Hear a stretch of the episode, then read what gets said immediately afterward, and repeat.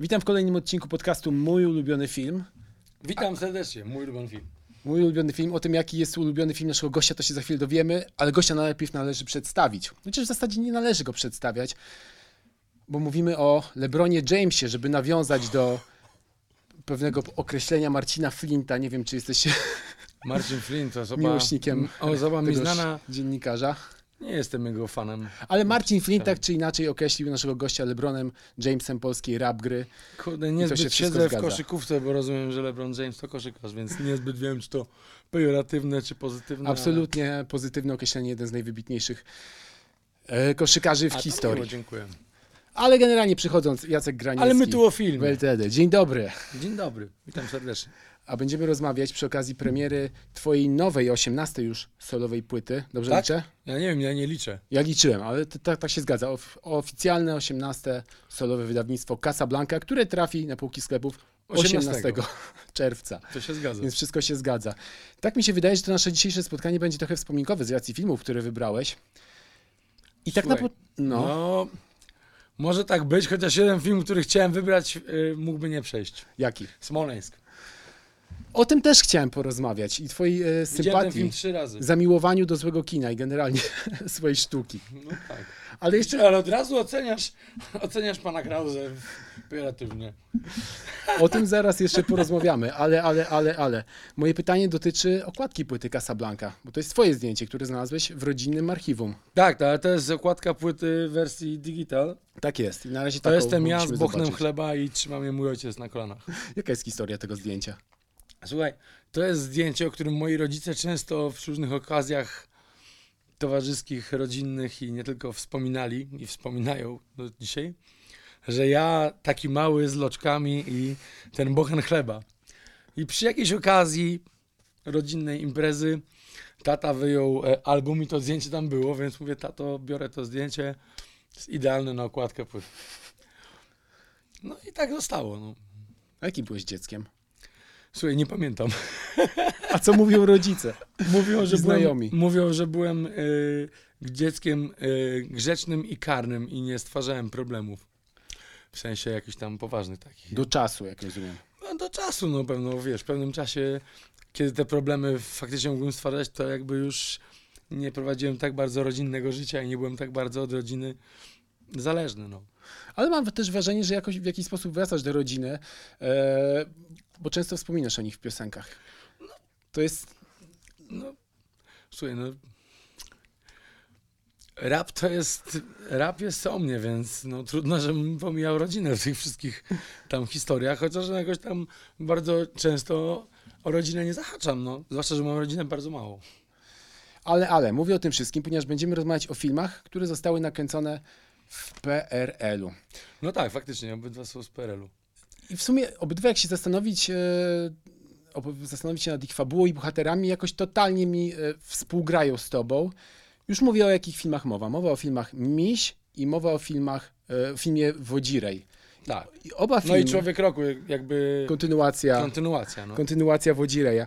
I oba te filmy w jakiś sposób piętnują, tropią fałsz, zakłamanie, No, obłudę. w, w, no, każdy w swój sposób, prawda? Ale no taka jest prawda. Ale jest tak, że ty też jesteś taką osobą, która też często w piosenkach poświęca temu no, to prawda, dużo uwagi. To prawda i może to też trochę na moją zgubę działać, bo mógłbym sobie momentami już to darować, a ja jakoś tam często faktycznie chciałem, wiesz, y, obnażać pewne, y, pewne niuanse rodzimego show biznesu i rapowej sceny i tak dalej, piętnując hipokryzję i różne tego typu tam zależności, co wiesz, no na pewnym etapie już, na pewnym etapie już skumałem, że już nie ma tego dalej jakby epatować tym, no bo już to już kiedyś to powiedziałem i skoro ludzie nie ci z tego wniosku, mikrofon, nie, nie, nie, skoro ludzie nie wyciągają z tego wniosków czy coś, to po prostu to, to mogą mieć pretensje do siebie, natomiast ja już to mówiłem.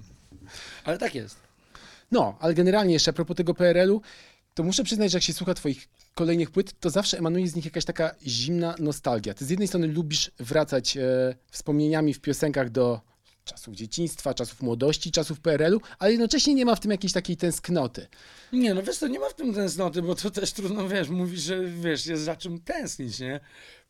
wiesz, ja jestem rocznik 76, więc mam ten blessing tak zwany, że ja pamiętam jak było przed, y, przed zmianą ustrojową, pamiętam jak było i pamiętam jak było dokładnie w, w momencie, kiedy ta, ta zmiana się zadziała, więc yy, wiesz, dzisiejsza młodzież, moi odbiorcy w dużej mierze też, nie, nie mają na przykład, wiesz, powiesz, powiesz gościowi, słuchaj, wyobraź sobie, że kiedyś były dwa kanały telewizji, czarno-białej, znaczy no, ona była kolorowa, ale nie każdy miał kolorowy telewizor, ja miałem czarno-biały, moi rodzice mieli, dopiero kolorowy tam, wiesz, w, już, już y, w nowych czasach, że tak powiem, wiesz, po 89, ale, ale po- powiesz młodemu człowiekowi, były dwa kanały czarno-białej telewizji, z czego jeden na przykład w poniedziałki nadawał od 16, no to przecież to się w głowie nie mieści, tak? Kiedy tam masz teraz, powiedzmy tam 140 kanałów polskojęzycznych. I nikt nie ogląda telewizji, bo I- wszyscy wodą serwisy streamingowe. No, to też jest, wiesz, to tak, tak się mówi, ale z drugiej strony to nie do końca jest, wiesz, potwierdzone. Jakby, znaczy potwierdzone jest, no bo oglądają serwisy streamingowe, ale to jest taka gadka, wiesz, na zasadzie telewizja kłamie. No, wiadomo, telewizja kłamie, no ale co możesz wiedzieć, jak telewizja, że telewizja kłamie, skoro jej nie oglądasz, prawda? No trudno to jest jakoś oszacować, więc ja oglądam telewizję, co prawda informacyjną głównie i to tak, wiesz, y, tylko żeby kontrolować mniej więcej, co się wydarza na timeline'ie naszego życia i, i sprawdzam te wiadomości z każdej z możliwych stron opcji polityczno-społecznej, że tak powiem, nie? Natomiast pamiętajcie, drodzy Państwo, i to już mówiłem niedawno w jakiejś rozmowie z kimś, ale będę to powtarzał, bo uczę się powtarzać rzeczy, które mówiłem, bo okazuje się, że to nie jest tak, że raz coś powiedziałem, wszyscy to Skuteczna umiejętność. Tak, ale jeżeli ktoś na przykład mówi mi, że nie ogląda telewizji, co rozumiem, bo jakby to kwestia wyboru każdego, i nie ma telewizora, no, bo nie ogląda telewizji, no ale czy ma telewizor w sensie, że ma ekran do oglądania serwisów streamingowych, to ja ci mówię, jeżeli ty wierzysz, że oglądając taki Netflix na przykład, nie, to jest tak, że ty oglądasz niezależne źródło no, gdzieś tam informacji, no bo film i, i, i, content tego Netflixa jest jakąś informacją, prawda? Reżyserowaną często, a też nie zawsze, ale jedno, jednak jest to informacja, to nie ma opcji, że to jest niezależne, w sensie to jest kierunkowane, jakby to jest podawane w określony sposób do określonej grupy ludzi, żeby określone jakieś tam emocje w nich wywołać i to jest jakby po prostu kolejny, kolejne wcielenie telewizji, no.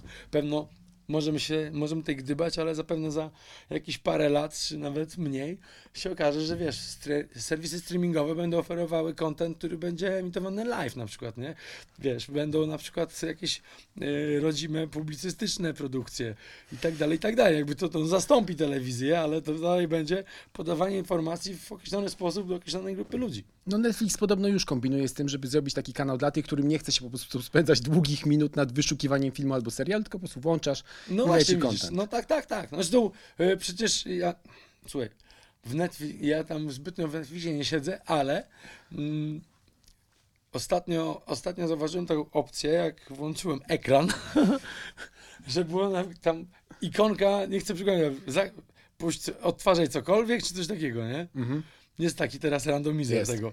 No więc y, to, to zastępuje telewizję. No więc teraz jak, jak bardzo na podstawie twoich upodobań, no bo to tam jest w- algorytm liczy, będzie dobierany pod ciebie content, play cokolwiek, no to jest, wiesz, kwestia dyskusyjna, nie? Tutaj możesz już, już serwować komuś rzeczy. No właśnie, ty generalnie, wracając jeszcze do wątku PRL-u, nagrałeś przecież o tym piosenkę na Notes 2, to jest chyba Tak. jeden z, z moich ulubionych twoich albumów. PRL 89 90 Przełom Przełom- 89-90, tak, tak. Jak fajnie. w ogóle wspominasz ten okres? Nie no wiesz co, no tak jak ci powiedziałem, ja mam to, mam ten blessing, że ja pamiętam jak było, pamiętam ten okres przemian, Ale to- pamiętam co się wydarzyło To był potem, nie? generalnie mocny, mocna zmiana? Nie no, była zmiana mocna, no bo kurde, jakby wiesz, nagle wszystko to, co, co nam się wydawało, że jest gdzieś za jakąś mityczną granicą, za jakąś ścianą, kurwa, nagle mieliśmy do tego dostęp, nie? I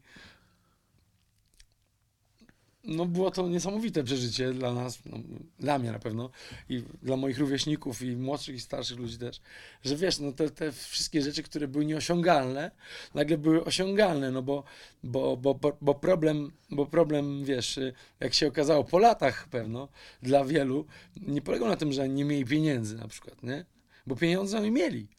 Tylko nie mieli. Nie było za co... nie było, nie, czego nie było kupować czego kupować, tak? Wiesz, y, mogłeś kupić coś w Peweksie, mogłeś coś kupić w komisie.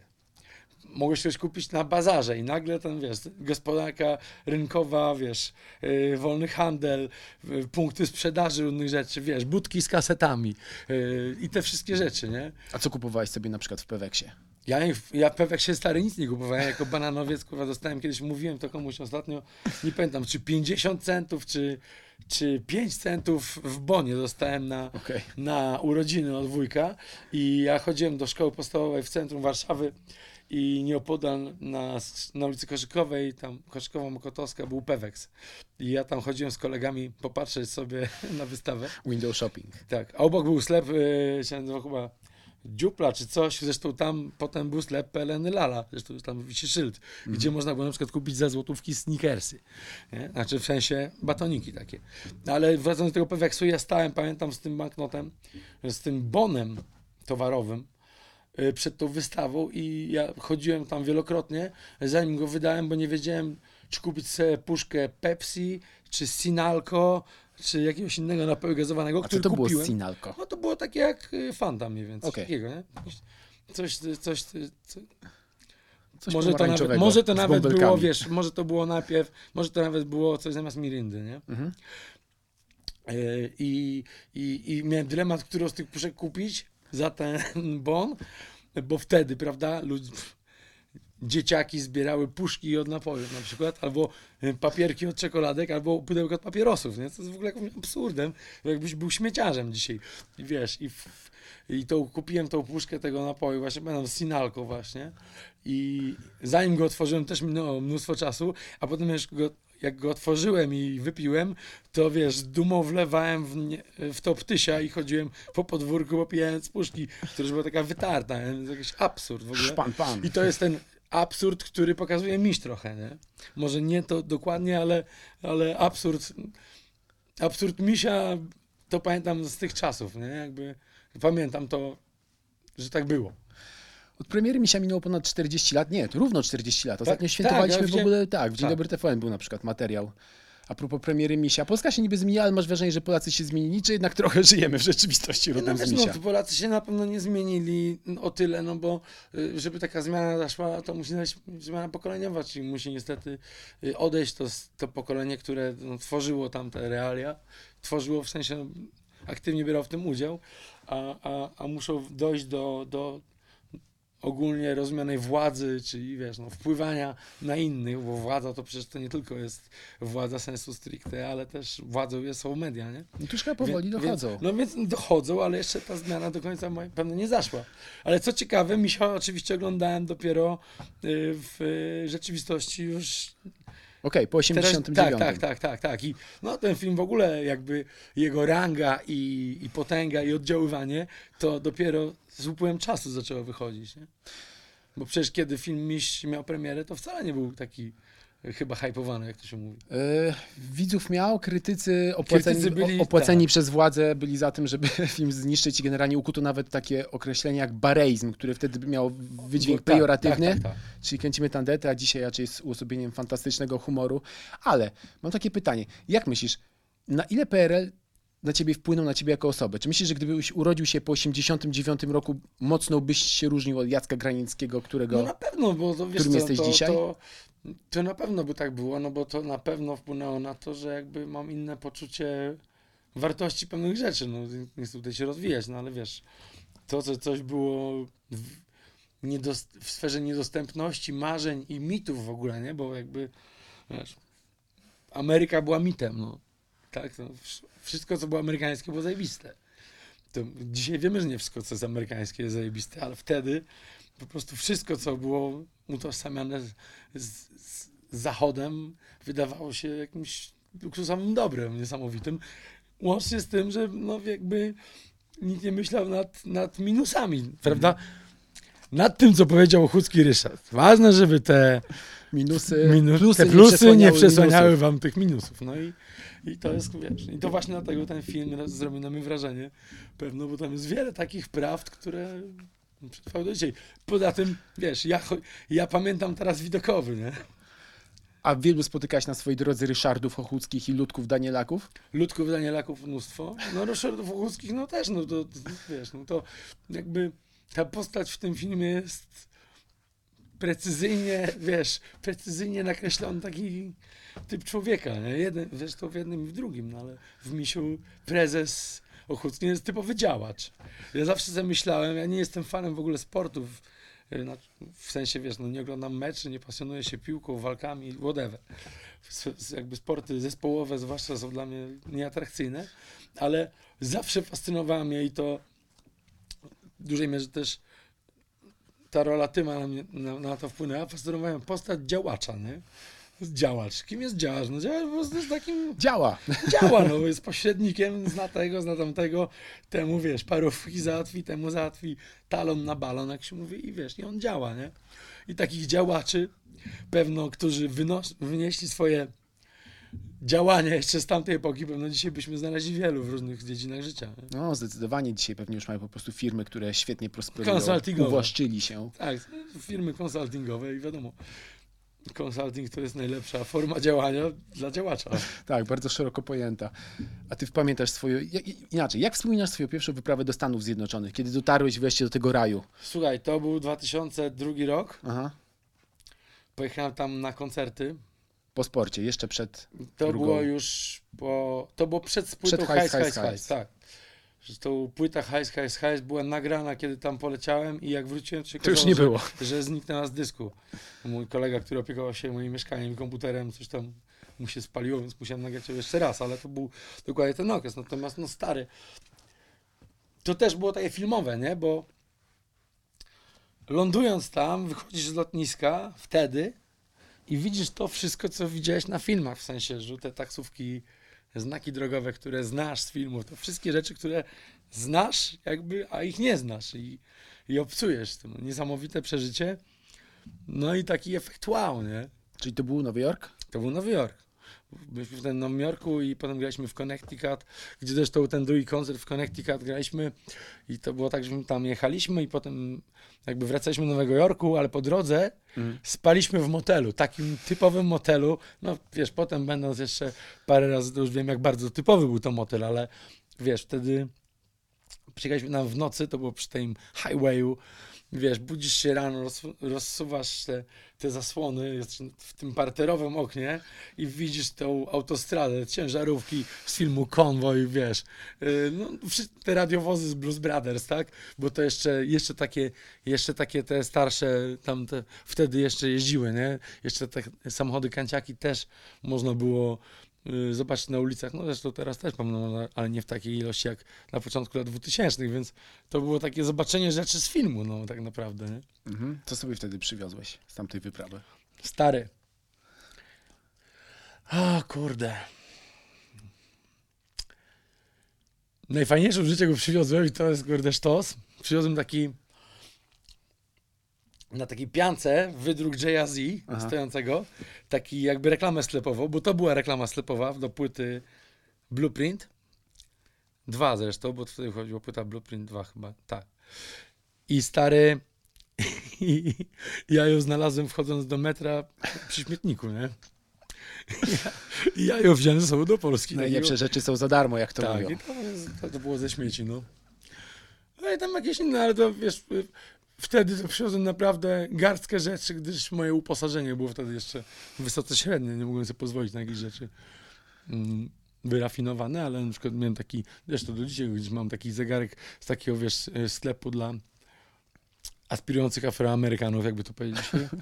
Mm, taki zegarek, kurde, Kar- karty- cyrkoniami. Kartier z cyrkoniami, nie? To ciekawe, te cyrkonie do dzisiaj jeszcze w nim siedzą. Chociaż ja go nie nosiłem zbytnio, ale to, to taki, wiesz, taki, był gadżet, nie?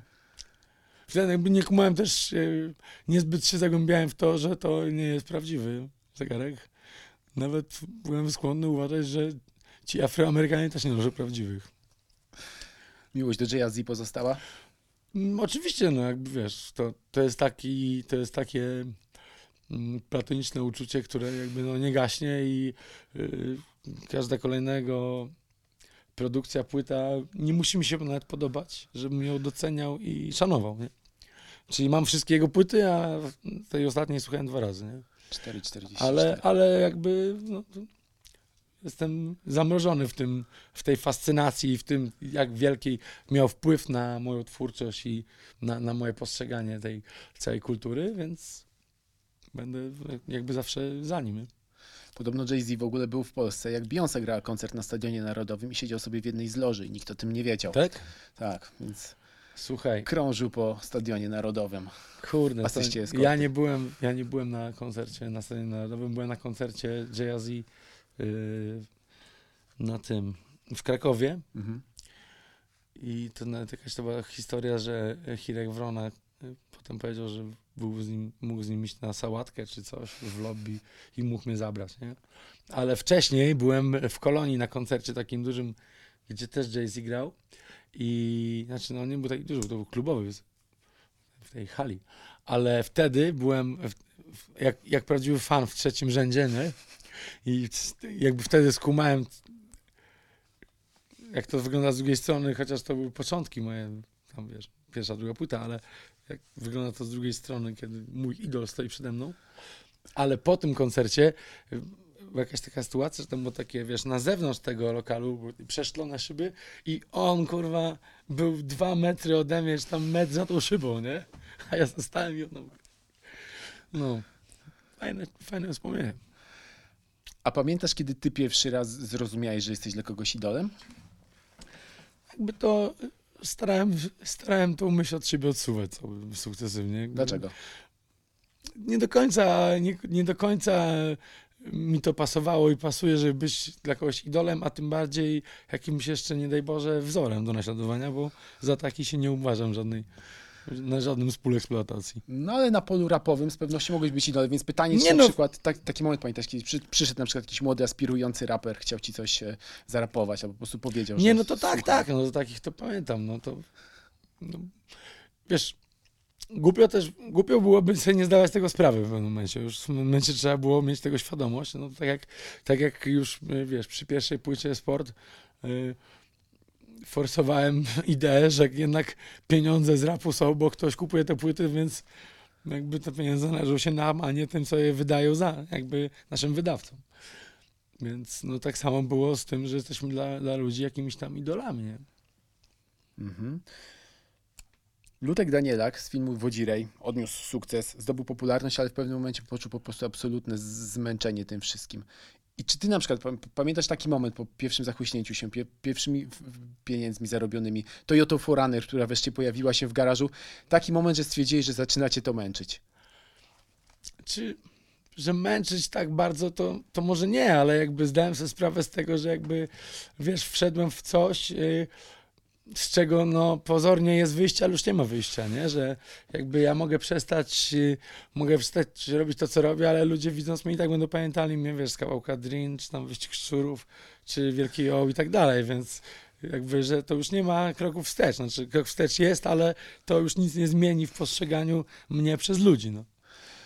A były na przykład takie sytuacje, że przychodził do ciebie młody artysta, który potem nagle zrobił karierę i nagle zaczęło być o nim głośno, a wtedy jakby był po prostu no-name'em, e, no, szukającym właśnie, ch- chcącym spotkać swojego idola, przedstawić mu sw- swoje piosenki. Wiesz co, tak, żeby przyszedł do mnie bezpośrednio, to pewno nie. Natomiast, y, y, na, natomiast na pewno było tak, że y, nie jeden przysłał do nas demo, nie? To też sami gdzieś tam mówili, albo też ja potem skojarzyłem. No, ale nie będę też rzucał ksywkami, żeby nie było. Ale byli tacy, no. Mhm. Dobrze. Miłość do Marka Wahlberga cały czas trwa, czy już się skończyła? Nie no, jest to kurde, jeden z moich ulubionych aktorów. Nie wiem, w sumie jakbyś zapytał mnie czemu, czy jakby wiesz, ja nie chcę oceniać jego warsztatu czy coś, ale jakby no jego... Zawsze mnie umywały jego role po prostu, nie? Zwłaszcza, że mało kto, wie- do tego, że mało kto wie, że po pierwsze był to Marki Mark, jeden z takich, wiesz, no, dziś byśmy powiedzieli fejkowych raperów, a po drugie, co w ogóle już mało kto wie, to jest brat gościa z New Kids on the Block, Tak nie? jest, Donego, Tak, Donego Ulberg. Donego Wahlberga. Ostatnio z tego co widziałem, em, Mark Wahlberg bardziej idzie w stronę Netflixa, o którym już wspominaliśmy. Widziałeś ten jego ostatni film, e, Śledztwo Spencera na Mordo, przykład? ja byłem nawet y, w ekipie tak zwanych no tak, ad- ambasadorów tego filmu. pamiętam. Miałeś okazję spotkać się? Nie no, spotkać nie Sławnie miałem okazji, ale miałem okazję oglądać ten film. No ale to wiesz, to, to w, generalnie można na pewno się pokusić stwierdzenie, że wszystko idzie w tym kierunku streamingu i tak dalej, zwłaszcza, że no, jak wiemy, wiesz, przez pandemię premiery kinowe pospadały i, i ten cały przemysł musiał się przestawić, no, w jakiś tam sposób, mniej lub bardziej. Co ciekawe, pewno u nas, u nas mniej, bo jakby pewno polscy producenci filmowi i twórcy liczą wciąż, że te kina ruszą i pewno zyski, zyski z, z premier kinowych, a nie, wiesz, na platformach są nieporównywalnie większe. No jak film jest hitem, to z pewnością. Jak film jest hitem, no w sensie, wiesz, no, bo, bo inne filmy takie, powiedzmy, to się mówi, artystyczne kino, polskie kino artystyczne, no to niestety nie. I teraz się zawiesiłem. Dobrze, już wiem o co Pytanie, chciałem. czy Smoleńsk jest kinem artystycznym? Nie, dobrze, już wiem o co chciałem zapytać. No właśnie, bo wspomniałeś na początku o tym, że e, jesteś fanem Smoleńska e, Znaczy, Antoniego no, no tak, Krauzego. Ale chodziło mi o to, że ty często wspominasz o tym, że po prostu lubisz złą sztukę, lubisz Stary. złe filmy, No złe jasne. seriale, złą muzykę. No jasne. Ale po co sobie zaśmiecać głowę i psuć sobie głos na przykład? Nie, nie, czy wiesz co, to, to nie psuje mi gustu, no jakby... To jest tak jak ze słuchaniem Radia Maryja, no wiesz, ja słucham Radia Maryja, będąc ateistą i jakby nie, nie, nie kontestuję wiary i, i tego, tylko ja słucham Radia Maryja, bo mnie fascynuje to, jak ludziom robią wodę z mózgu i jak ci ludzie są podatni na manipulacje i potem jakby to z nich wychodzi. I z tych samych, znaczy z podobnych, z podobnych pobudek ogląda się kiepskie filmy, nie? Bo wiesz, oglądając, mm, nie wiem, no już mówiąc nam, nawet o tej produkcjach już niszowo danych, typu oglądasz y, paradokument Trudne Sprawy, nie? Który ma tysięczny odcinek. No i sobie myślisz, kurwa, nagle, ty, ale ktoś to naprawdę ogląda naprawdę, nie? No To są- ja oglądam dla jaj, bo mnie to bawi, a tam, wiesz, to jest sztywna jak drewno y, pani, która aspiruje do bycia aktorką i to jest śmieszne dla mnie, ale ileś tam tysięcy, czy dziesiąt tysięcy, czy nie daj Boże, set tysięcy ludzi to ogląda i wiesz, to, to łyka, nie? To, to jak był taki kiedyś W11, nie? Był. Ja miałem takiego, miałem takiego kolegę, coacha, który zresztą y, pojawia się w różnych produkcjach y, filmowych i on był przez długi czas przekonany, że to jest naprawdę, nie? I że to są prawdziwi powiedziane, że, że to naprawdę jest nakręcone. I wtedy się zdumiałem, mówię, kurwa, ty, jak, jak to, nie? Nie kuma, że to... Nie kumał. Ale jest taki, polecam Państwu wszystkim na, na YouTubie można znaleźć, jest taki film dokumentalny, który był kiedyś emitowany na chyba Ale Kino albo na jakiejś tej związanej z Francuzami y, telewizji, który się nazywa 50 najgorszych filmów świata. Aha. I przysięgam, że z tej listy 50 filmów obejrzałem 40 na pewno, nie? Wszystkie je wydigowa- wi- wydigowałem. Co prawda, co do ich kolejności na tej liście, mógłbym polemizować, natomiast wiesz, no jak, ja, jak oglądasz film, tam jest taki, nie pamiętam, który to jest, nie chcę też przekonać, ale tam Bela Lugosi chyba w tym filmie gra, taki Plan dziewiąty z kosmosu? Ed Wood, Ed Wood, y, Ed Wood, najgorszy reżyser świata, nie? Taki Tak. film na nim jest. No jest. Timo Ed Bartona. Wood, Ed Wood y, robił film, w którym y, tam wiesz, idzie, idzie postać, jest dzień, przebitka na coś jest noc, no bo jest dzień, to jest śmieszne, ale jak się dowiedziałem, że Bela Lugosi mówiąc y, kolokwialnie, jebnął w kalendarz w trakcie kręcenia filmu, a grał wampira. I od połowy kurwa gra go inny gościu, który chodzi trzymając płaszcz tak i zasłania twarz, bo tu jest mniej więcej podobny. I oni nagrali ten film do końca i to normalnie było naprawdę, no to zafascynowałem się tego rodzaju y, kinematografią i oglądałem te filmy. No i polecam. No. Chciałem do tej listy, co tutaj tobie podawaliśmy, dołączyć film Ricky Och, tam jest też na tej liście. To jest film kung fu produkcji chyba Hong Kong. Tak. Ale tam są takie mocne, moc, mocne sceny, Sceny przemocy. mocne sceny przemocy z wyrywaniem serca i przebijaniem się przez ścianę i tak dalej. No fantastyczna rzecz, mam to na Blu-rayu nawet. A właśnie, zapomniałem Ci podziękować na samym początku. E, podziękowania od redakcji Filmebu za spropsowanie nas e, na płycie Carmageddon chyba, z tego co pamiętam, nie? To jest piosenka o tym, że oglądasz z damą Tak. swojego serca filmy, których nie, Nie ma ma na nawet Filmwebie. Na Filmwebie. Często zdarzają Ci się sytuacje, że wchodzisz do naszej skarbnicy wiedzy o kinie i nagle się okazuje, że, że nic nie ma na Często tak jest, chociaż no tutaj nie chcę tutaj podawać ten, ale korzystam z waszej skarbnicy i tej międzynarodowej.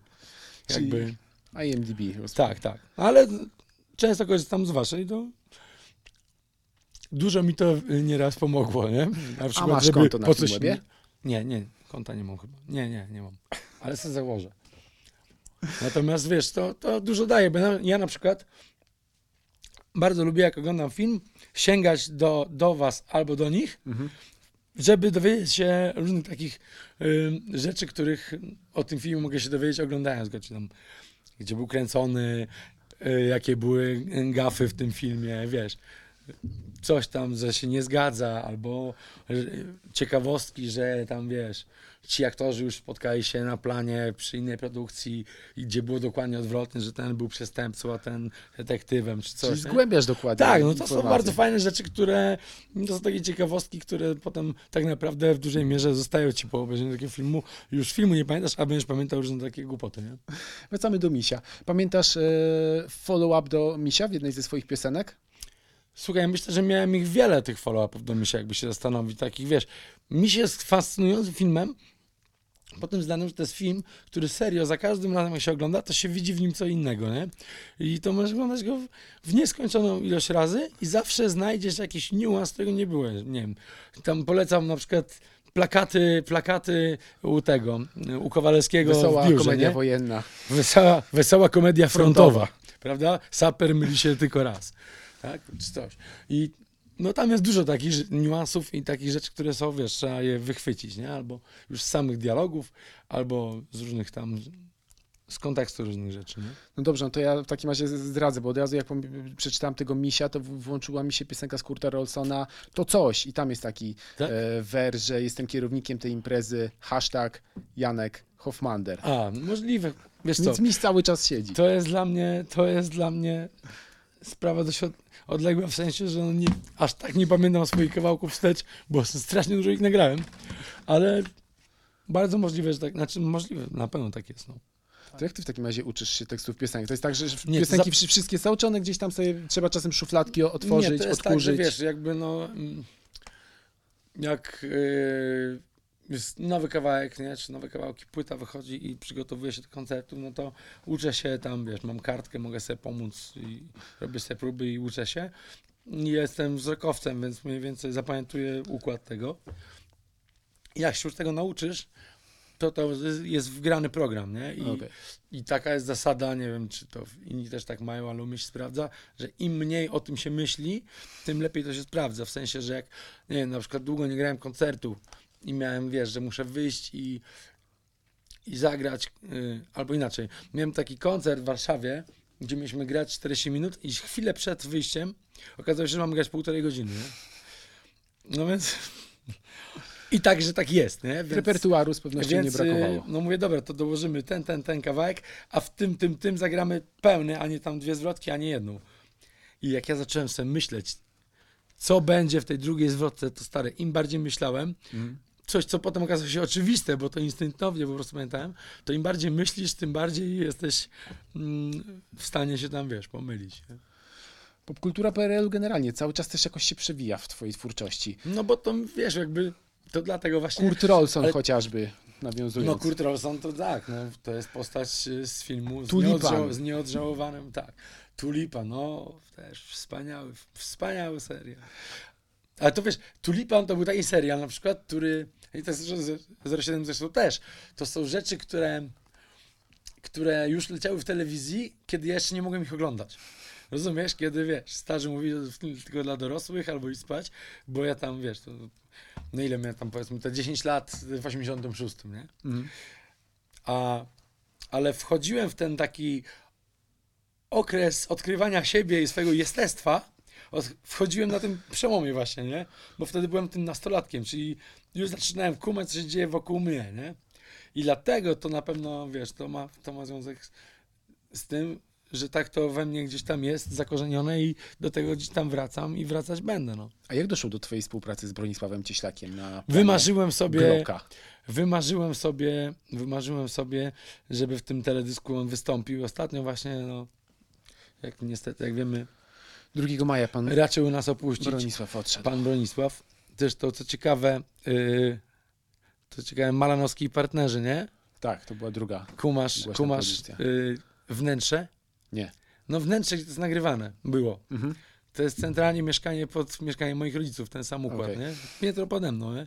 Znaczy ja tam mieszkałem z rodzicami też przez krótki okres czasu, więc jakby mie- mieszkałem nad nim, ale już jak, jak, jak kręcili to, to już tam nie mieszkałem. Natomiast wtedy wymyśliłem sobie, żeby, że fajnie by było, jakby ten Borewicz się tam pojawił i załatwiliśmy spotkanie i ostatnio wspominałem to właśnie w takim nowotelu tutaj mm, na Ochocie. Mieliśmy spotkanie, Mhm. że to hotel już nie ma, Holiday Inn teraz jest. I tam w, w lobby, czy tam w restauracji mieliśmy spotkanie z panem Bronisławem. Przy koniaczku. E, to przy herbatce było, ale, ale był najpierw sceptyczny, wiesz, to, to to jakieś jaja.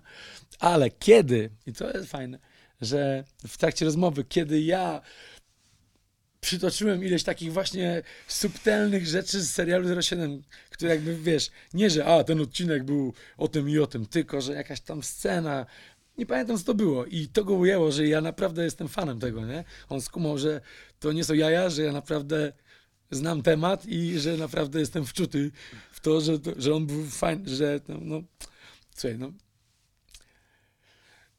dla, dla ludzi w moim wieku wtedy, no to była postać kultowa, nie? Polski James Bond. Polski James Bond, jak oni mówili, chociaż no wiemy, że z Jamesem Bondem miał niewiele wspólnego, ale jednak prawie co odcinek miał kolejną duperkę, nie?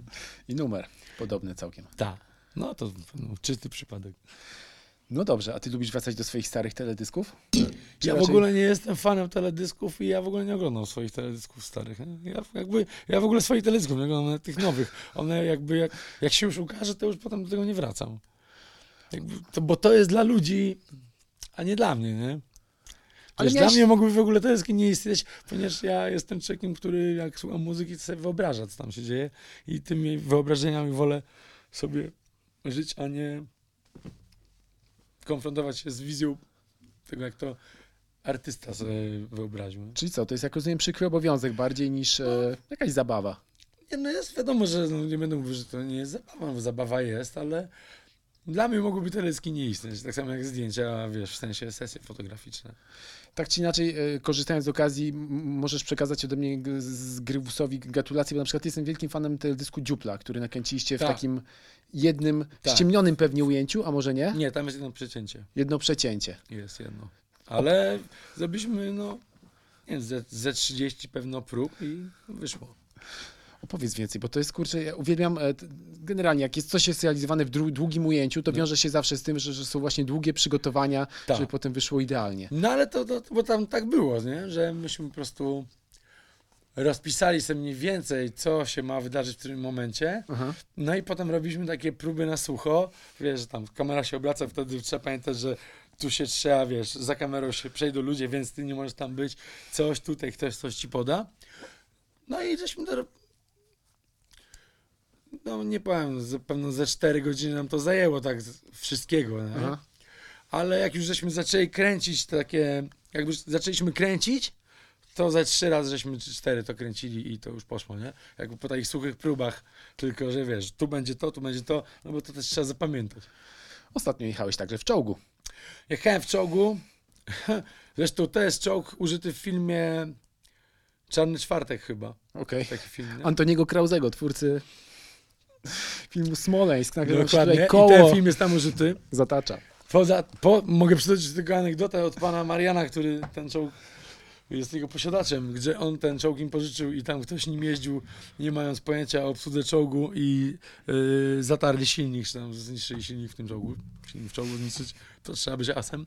Ale to anegdota, no to nawet nie jest anegdota, bo to dla mnie jest bolesne. Jakby w czołgu są te dwa włazy, nie? Jeden jest dowódcy, to jest ten z tym stojącym takim włazem, on sztywny, który osłania od kul, Mhm. gra do bicia kul. I po prawej stronie masz ten drugi, to jest otwarty do tyłu. I jechaliśmy tym czołgiem najpierw, po tym poligonie jego i w tym włazie po prawej stronie, w tym otwartym do tyłu siedział mój kumpel, który dronował to wszystko. Mhm. Ale najpierw jechaliśmy się tak przejechać, nie? I on, wiesz, mówi, dobra, to ty siądziesz tu, będzie cię lepiej widać. I, I on wyskoczył, żeby wiesz, tam się schować do tego drona. Ja już po, po przejechaniu tam paru kółek po tym, po tym poligonie, ja, super, przeskoczyłem, wiesz, skokiem ninja do tamtego włazu i jakby siedziałem bokiem do kierunku jazdy czołgu, nie? Mhm. Siedziałem tak i, ue. i stary, i on tym czołgiem do góry podjeżdża, ten gościu. Zresztą jak widać w miniaturce się przyjrzycie, to gościu, który prowadzi czołg jest na miniaturce sobowtórem Andrzeja Dudy. Jest bardzo podobny, no, no, łudząco na miniaturce. I on pojechał do góry Mhm. i w momencie jak, wiesz, wypoziomował ten czołg, ta klapa zamknęła mi się na nogi, a klapa jest pantena, waży z 50-70 kg.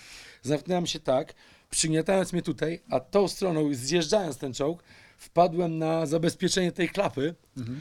ale adrenalina była tak duża, że to mi się wbiło w nogę, ale ponieważ było obły koniec tego, to nie zrobiło dziury takiej, wiesz, że krew mi leciała. Wbiło mi się w nogę. Ja poczułem tylko ból. Odsunąłem to i to się zablokowało na szczęście. Robiłem dobrą minę gry. Wyskoczyłem z tego czołgu jeszcze, jak się zatrzymaliśmy. Powiedziałem chłopakom, że a, w nogę się walnąłem. I dopiero potem dotknąłem się tej nogi, gdzie miałem już coś tak odstającego, nie? Mhm. No, ból przyszedł dopiero później. Adrenalina Dzień później, swoje. tak, rania zeszła. Co najlepsze, potem, dzień później, albo dwa dni później, nagrywaliśmy klip do innego kawałka, w którym ani jednego kroku już nie mogłem zrobić, nie? Musiałem wstać. Koncepcja zmieniła się. Nie no, wiesz, no nie byłem w stanie chodzić, bo no nie byłem w stanie o własnych siłach, wiesz, przez pierwsze dwa dni zbytnio się poruszać. Ale mówię, słuchaj, kto klawą od czołgu nie dostał, życia nie zna, nie? Poza tym, wiesz, jak mówisz, co ci się stało, obrażenia w czołgu, no to brzmi dobrze. No, brzmi dobrze. A poza tym jeszcze, właśnie w tym drugim klipie, dwa dni później była akcja, że ja stoję na pasie startowym, dwa metry na domu samolot przelatuje. Więc mówię, kurwa, niech on leci. Mordę, dostałem już czołgiem. Gorzej być nie może, nie? W trakcie pandemii zająłeś się e, realizacją influencer Jalu. To jest twoja robota, ty montowałeś to? Tak, ja to montowałem. To był pierwszy raz, kiedy zająłeś się No postprodukcją? właśnie nie, właśnie nie, bo to chodzi o to, że ja to robiłem przy płycie Eliminaty, już te wszystkie filmiki z koncertów i tak dalej, to ja robiłem zapowiedzi. Mhm. I to robiłem ja. Musiałem sobie przypomnieć, ale wiesz, to była kontynuacja rzeczy, które robiłem na Instagramie, nie? Mhm. Przed pandemią. I w pewnym momencie powiedziałem, że nie będę tego robił, no bo wypowiadając na tym Instastory swoje opinie, sądy yy, sytuacji bieżącej, zwłaszcza, wiesz, Dostarczałeś kontentu pudelkowi na przykład. tak, tak, tak. I ja też nie chciałem, żeby mnie wpierdolili w, w bycie foliarzem jakimś, którym nie jestem. Natomiast, no wiesz, swoje obserwacje mieć mogę i, i powinienem. Może nie każdy by chciał, żebym się nimi dzielił ze światem. Więc zrezygnowałem z robienia tego na Instagramie i po pewnym czasie właśnie mówię, wrócę do tego, ale zrobię to e, w sposób kontrolowany na YouTube. Zrobiliśmy to, zrobimy to 8 odcinków. Wiesz, to było tak, że ja składam całość, zostawiam miejsca na bumpery i ze zgrywusem siedzimy w studiu, wiesz, po, y, początek, kaszeta, bumpery i ewentualnie, wiesz, jakieś bajerki. Ja całą listę robiłem, co w którym miejscu, wiesz, czasówka jest na timeline'ie, co jest gdzie do wstawienia.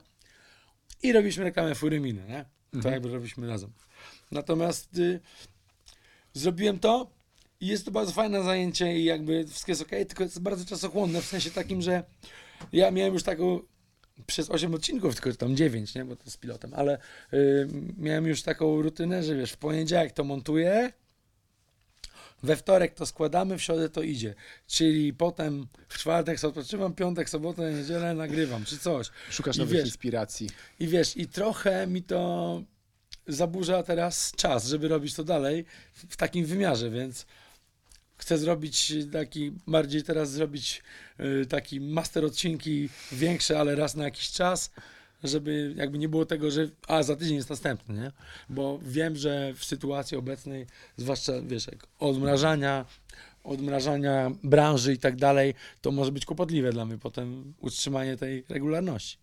A ty myślisz w ogóle, że branża koncertowa zostanie odmrożona w najbliższym czasie? Mam wrażenie, że wszystkie się odmrażają, a koncerty jak No zwykle podobno zostały tylko, zapomniane. podobno tylko nasza i cyrkowa są nieodmrażone. Nie? wiem, gdzie jest wspólny mianownik, ale coś tam pewno jest. Natomiast y, nie wiem, czy mogę o tym mówić, czy nie mogę. Mów. Się okaże, że nie. W najbliższy weekend, nie wiem, kiedy, nie wiem, kiedy to będzie oglądać. w najbliższy Najbliższy weekend, wtorek. o, to już po tym weekendzie, to w ten weekend, co był, grałem Juvenalia online. Naprawdę. Znaczy, będę je grał, ale dla was grałem. No i 29 w Warszawie gramy w, wysokich, w szerokich barach nad Wisłą w plenerze. No wiesz, będą koncerty plenerowe, no tego się nie da teraz. Jakby, no myślę, że no Niko Zdrowych Zmysłach nie będzie, nie będzie próbował tego blokować, no bo to jakby, wiesz, no, nie, nie da rady tego zablokować na, na dużą skalę. Natomiast klubowe i tak dalej, to pewno jest dyskusyjna sprawa. 2022 może nawet. Czujesz głód konfrontacji nowych piosenek z publicznością? Nie, no to Lu- Lubisz ten moment właśnie, kiedy możesz nowy materiał skonfrontować z publiką i zobaczyć, to jak jest, reaguje? Wiesz, to, jest, to, to jest rzecz oczywista, ponieważ raz, że jestem w tej pe- pewnej już teraz yy, malejącej grupie wykonawców muzyki hip-hop, e, muzyki rap, kultury hip-hop, którzy wykonują na żywo, nie? W sensie ja rap, rapuję, a nie mam Pół playbacku. playbacku nie robisz. Nie, pół playback to jest, wiesz, pół playback to mam w refrenie, że refreny są wgrane w beat, no bo siłą rzeczy, wiesz, to fajnie niesie, ale jak to podbijasz. Natomiast, że zwrotki a idzie i ty tam ją tam, wiesz, dopowiadasz sobie, to nie, nie. I, i, tutaj, I tutaj wiem, jak wielu wykonawców, którzy robią ten, pół, ten taki playback, nie wiem jak to nazwać, pół playback, czy trzy czwarte playback, whatever. Wiem, jak oni bardzo polegają na koncertach, znaczy wiesz, padają na koncertach, no bo wychodzi wtedy ich brak warsztatowy i to, jak bardzo oni są w stanie, nie są w stanie sobie poradzić bez, bez pomocy, nie? W sensie bez pomocy tego dźwięku z tyłu, nie? A ja jeszcze jestem z tej malejącej grupy wykonawców, którym dajesz beat i oni rapują. Więc wiem, jak bardzo to się broni na żywo. Bardzo mi tego brakuje. I też wiem, jak bardzo duży na przykład wpływ miało to, że nie było y, koncertów y, poza, poza tymi, co były w zeszłym, y, zeszłego lata, Mhm. koncertów klubowych już nie było, bo wtedy wyszła płyta Disco Noir, która jakby miała pejoratywność w tytule i ja byłem przekonany, że ludzie, i to wiem, że tak było, że ludzie konfrontując się z nią na żywo, totalnie inaczej już do tego będą podchodzić.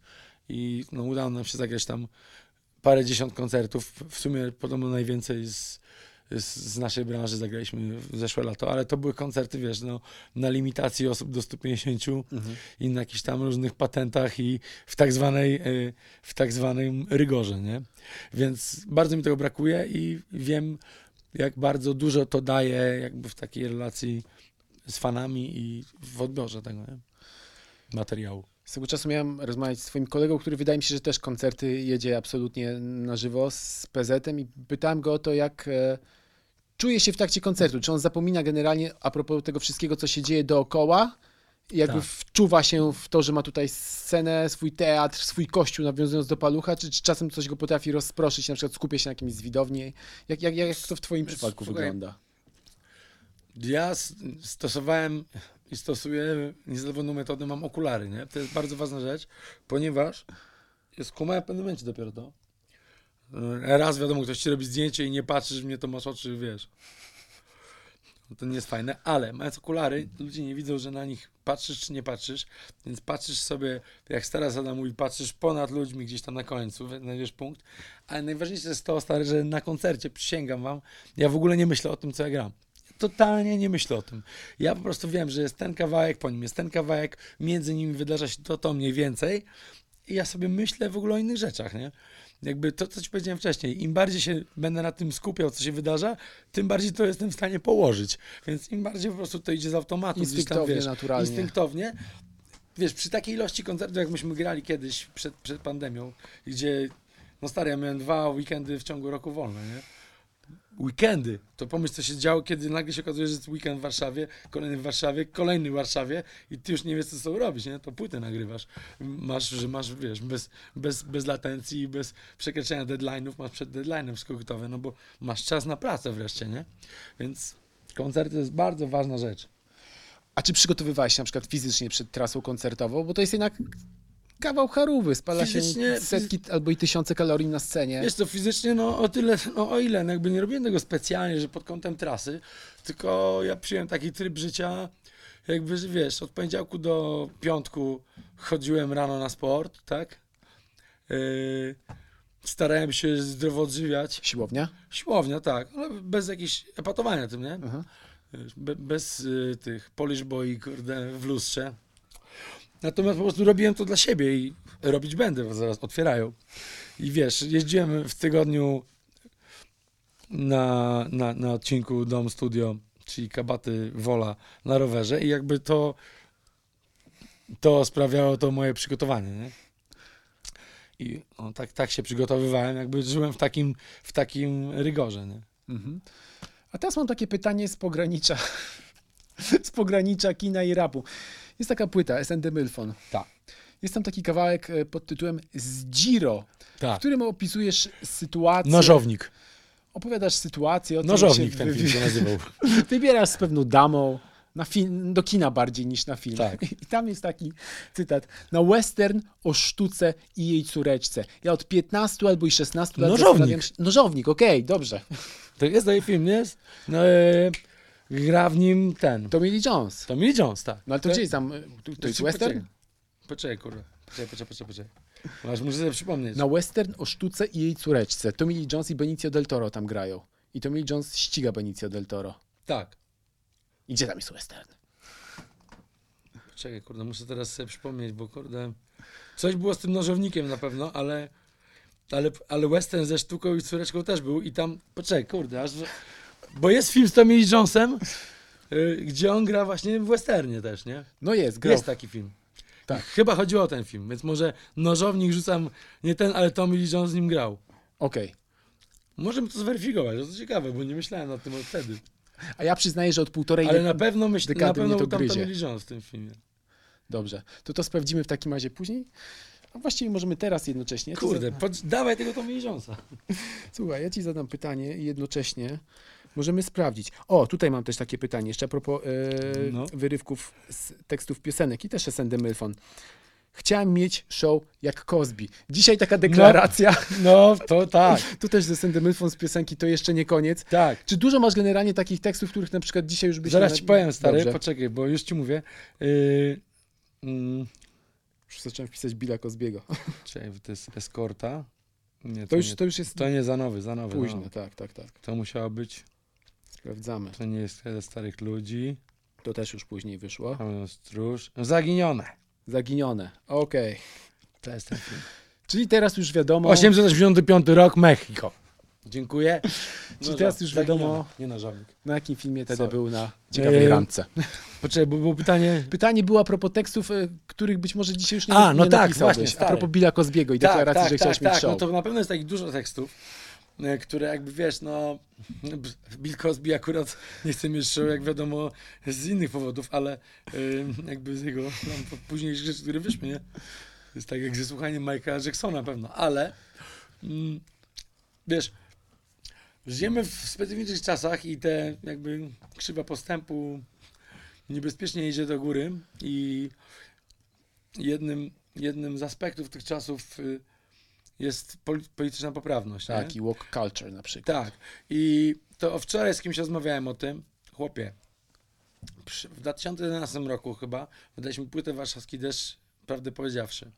I tam jest kawałek mm, co się stało, gdzie te dziewczyny? To Tamte kolejny, dziewczyny. kolejny przykład tego, że Tede potrafi być nostalgiczny, Tamte ale jednocześnie z taką zimną nostalgią. I wtedy, potem był e, jakiś mixtape, nie wiem, czy to jest mixtape odkupienie, czy nie, ale nieważne. To Aha. jest jakiś mixtape, na którym myśmy zrobili remix tego kawałka, co się zna, stało z nimi wszystkimi, gdzie się podzieli ci wszyscy murzyni, gdzie ci murzyni wszyscy są, tam z MTV Yo, nie? Chłopie, ja sobie myślę, dzisiaj, no przecież stary, kanał by zablokowali na YouTubie, BLM, te wszystkie rzeczy, a jakby tak samo jak wtedy, tak samo dziś nikt nikogo nie chciał obrazić, nie? tylko sformułowanie stało się już niewygodne. I, I to jest właśnie jak z tym Billem Cosby. No chciałem, był Bill Cosby Show, o to chodziło, no ale Bill Cosby przestał być bohaterem już. Nie? No właśnie. Słoń powiedział ostatnio w jednym z wywiadów, że na przykład od pewnego czasu e, trochę się pilnuje, jak, jak pisze piosenki, na przykład nie używa już słowa, przepraszam za wyrażenie, pedał w tekstach, ponieważ wie, że już jakby e, no, Tak. wypada i kiedy się po prostu nad tym nie zastanawia. Tak, Ty tak, też to prawda. I to łapiesz, właśnie, że... właśnie a propos tego rozmawiałem, co ci mówię, bo w kawałku teraz Schlaufen, który mam, jest, no, on zaczyna Strzelam se legal, Glock 19, dopóki nie mam nic na nadgarstkach, a na ulicach tepały w paskach. e, w Manik Montana dzwonił w sprawie tej piosenki? Nie. A na ulicach tepały w kaskach, a było pedały w kaskach, nie? I mówię, zmienię to, Mhm. bo zaraz ktoś zgłosi mi, wiesz, i będą mi blokować, nie? Co wynika z tego, że żyjemy w takich czasach, nie? A m- kiedy się rapowałeś na pierwszej płycie o tym, że, że przypierdzielą się do tekstów waszych piosenek a propos palenia trawy, a teraz z drugiej strony, czy w 2021 roku na przykład nie mogliby się przypierdzielić a propos właśnie, nie wiem, piosenek, które mogą być szowinistyczne, seksistowskie, No tak, opowiadać tak, teksty? tak, tak, no dokładnie tak jest. no Ale myślisz, że, że, że to nastąpi? Że, że naprawdę wszyscy zaczną się szczypać w język i No wiesz, nagle... wszyscy to nie, no ale, ale wiesz, co innego jest szczypać się w język, a co innego jest przypierdalać o takie rzeczy, nie? Bo jakby, no, jak ci mówię, ja już świadomie zmieniłem to pedały na te pały, żeby nikt e, nie blokował mi jakby kontentu, tak? Ale ja nie uważam, że to jest dobre, że sami sobie stwarzamy ograniczenia, nie? Bo to jest, wiesz, bez przesady, nie? Co będzie, jak na przykład strażnicy poprawności politycznej natrafią na jamę zła? No dokładnie, stary. No właśnie o to chodzi, że jak strażnicy poprawności zaczną sięgać wstecz, to niestety mogą znaleźć nawet u swoich ulubieńców, wiesz, różnego rodzaju rzeczy, które nie do końca im przypasują i tu mogą być kłopoty, nie? Czujesz, że z nim... Pomyśl w No. ogóle, stary, a propos naszej dywagacji filmowej, No. o tym, jak dzisiaj byłaby postrzegana rola, to Materna chyba gram, Afroamerykanina w Alternatywy 4, nie? Tak. Krzysztof Materna nie? No to stary, przecież... Nie, no wiadomo, to To przecież BLM, jak oni robią aferę o jakiś show Polsatu, no to, no to wiesz, ta postać w tym filmie to była jakaś tragedia, nie? No, bywają też absurdy z innej mańki. Widziałeś y, taki serial e, Czarnobyl? Tak.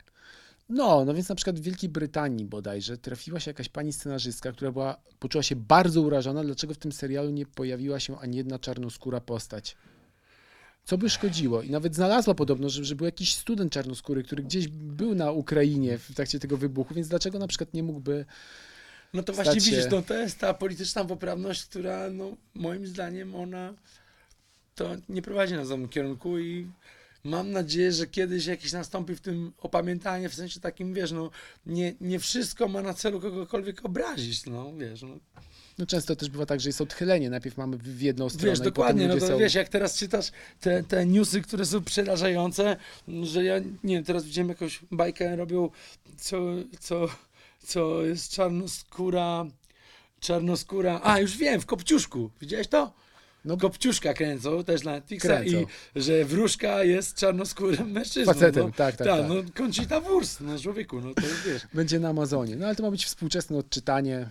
No ja rozumiem, że Zobaczymy. współczesne odczytanie, ale jednak no tam nie było takiej postaci chyba.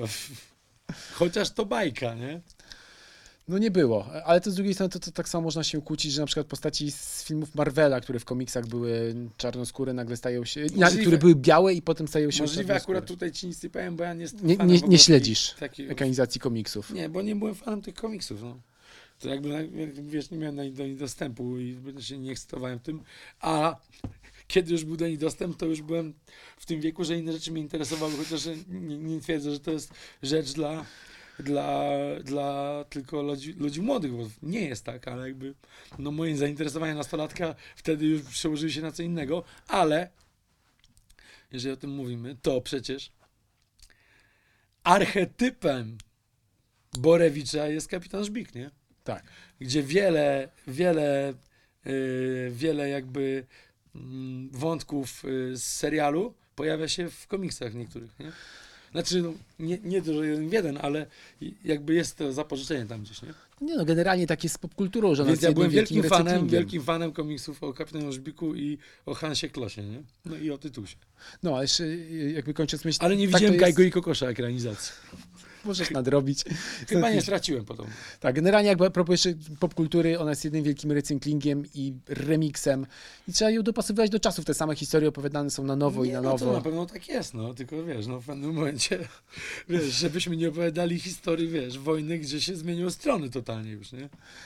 No dobrze, zmierzając powoli do końca naszej rozmowy, chciałem Cię podpytać e, o to e, kon- koncertów live nie było przez ostatni rok. Znaczy były, ale pewnie okazjonalnie. E, Płytę cały czas nagrywałeś i kursowałeś Tak. między domem a studiem. Robiłeś influencery, ale czy też potraktowałeś pandemię, żeby na przykład nadrobić sobie jakieś zaległości filmowe, serialowe? Stałeś się binge-watcherem na przykład jakichś produkcji, które wcześniej chciałeś zobaczyć, a nie, Nie, na pewno czasu? wiesz co, na pewno o tyle, że stałem się szczęśliwym użytkownikiem Netflixa? Okej. I, a wcześniej nie miałem po prostu na to czasu i mówiłem, że nie oglądam seriali, zwłaszcza ponieważ to jest czasochłonne. No, ja też, ja też jestem z tej grupy ludzi, którzy jak coś już y, robią, to chcą mieć szybko efekt tego, co robią, więc jeżeli oglądam serial, no to kurwa będę oglądał do końca, żeby wiedzieć, jak się skończy. Więc to jest zarywanie nocy i tak dalej. Nie miałem na to czasu, więc Czyli wciągnęło cię. to, to na pewno. Natomiast y, i tak na tym Netflixie oglądam głównie dokumentalne jakieś rzeczy, nie? Poleć coś. Kurde, obejrzałem wszystkie te, wszystkie te o mordercach oglądałem. To są ciekawe, wiesz, The Hotel Cecil na przykład. Teraz oglądałem bardzo ciekawe, tylko nie pamiętam jak się nazywa. Oglądałem teraz o włoskie produkcje, o włoskiej mafii są Aha. ciekawe. Mm, o gościu, co pogrążył, y, po, pogrążył w latach 80. Y, włoską mafię. Ciekawe, Mhm. oglądałem teraz dokument. Natomiast, y, no to są plusy tej pandemii. Jeżeli można mówić o jakichkolwiek plusach, nie? Że mieliśmy czas na to, żeby się takimi rzeczami zająć. Nie? A tęsknić się do kina? Za doświadczeniem Tak. wielkoekranowym? Tak, to jest wspaniała rzecz i zdarzyło mi się może nie dużo razy w życiu, ale wiele razy mi się zdarzyło pójść, y, wiele no, pójść samemu do kina, co uważam, że nie jest to jakby taka regularna rzecz, no Aha. raczej do kina się chodzi z kimś. Pamiętam i tutaj wiesz, po pierwsze trochę nie eksploatowaliśmy tematu Wodzireja, który tak naprawdę to jest film o branży, który pokazuje jak bardzo ludzie w branży rozrywkowej są skurwiali, nie? I do tego filmu często wracam, kiedy mam takie poczucie nieszczęśliwości ze światem, nie? Wiesz o co chodzi? Kiedy pytałem mnie, kiedy właśnie, co, co robisz, kiedy jest ci, czujesz się, wiesz, smutno, tak, no, czy- czujesz takie zażenowanie światem, w którym bierzesz udział, nie? To właśnie oglądam wtedy Wodzireja. No to raczej nie poprawia wtedy humoru. Nie poprawia, ale pokazuje, że to już Fe- Felix Falk to widział. Zresztą ja chodziłem do podstawówki z jego synem, nie? Miałeś co- okazję kiedyś powiedzieć panu Feliksowi? Nie, nie, no Czy nie to jeszcze miałem było przed nie, tym, za- zanim... Zanim, zanim odkryłem ten film, to jakby bywałem na imieninach i urodzinach w podstawówce, no wiesz, to trochę nie kumałem tego. Yy, ale poczekaj, bo z- straciłem wątek, a to też było ciekawe. Nie, ale dobrze, wracając do, do, do, do Wodzireja i tego, że, że przedstawi on, e, cytuję sobie, skurwienie branży No tak, tak, rozrywkowej. tak jest, no to jest... No, I to też się jakby nie zmieniło, jakby ten film pozostaje Nie, no wiecznie właśnie żywy, ten kino film- moralnego ten niepokoju. film jest ponadczasowy, dlatego, dlatego do niego wracam, bo polecam każdemu. To jest ciężki kawałek kina moim zdaniem, ale warto, bo widać wiele, wiele prawidłowości i rzeczy, które no niestety takie są, nie? Polski hip-hop zmienił się przez ostatnie 20 lat, mniej jest ludków Danielaków. Nie No, no wiesz, myślę, że właśnie w, w związku z tym, że się zmienia to i że rośnie w siłę, to jest ich coraz więcej niestety. Ale warto wiedzieć, że tacy są, nie? To może są już bardziej w białych rękawiczkach, a nie Tak, tacy... tak, no wiesz, no teraz, teraz wiesz, teraz, teraz Lutek Danielak miałby internet, no wiesz, inaczej by rozegrał temat, no. Ale jednak tą panią brzydką przy choince musiałby przynajmniej na, wiesz, wideo rozmowie. Dobrze. I tym jakże, No. kurczę, to nie był optymistyczny akcent. Rozmowa zawsze potrzebuje jakiegoś optymistycznego akcentu, żeby zostawić widzów z poczuciem tego, że świat zmierza w dobrą stronę. Może jakąś obserwację miałeś ostatnio, refleksję, czegoś dobrego, a nie tylko...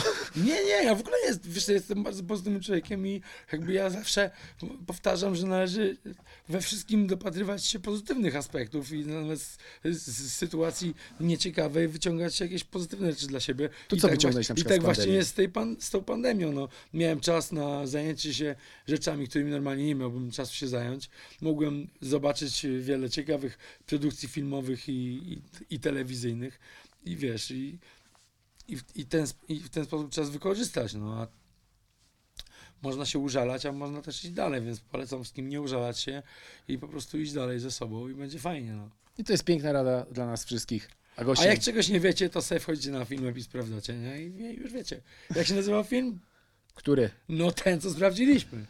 Eskorta. Nie eskorta. Nie. eskorta. My, mylisz platformy. No, sy, To będzie oglądać moja żona. Bez takich. Zaginione. Zaginione. The Missing, 2003 rok. Zaginione. Zaginione film. 6,5 na 10. No. Z Tommy Johnson. Chyba powinienem sobie przypomnieć ten film, bo nie pamiętam treści. Bo czym innym byłeś zajęty wtedy w kinie. Dokładnie tak.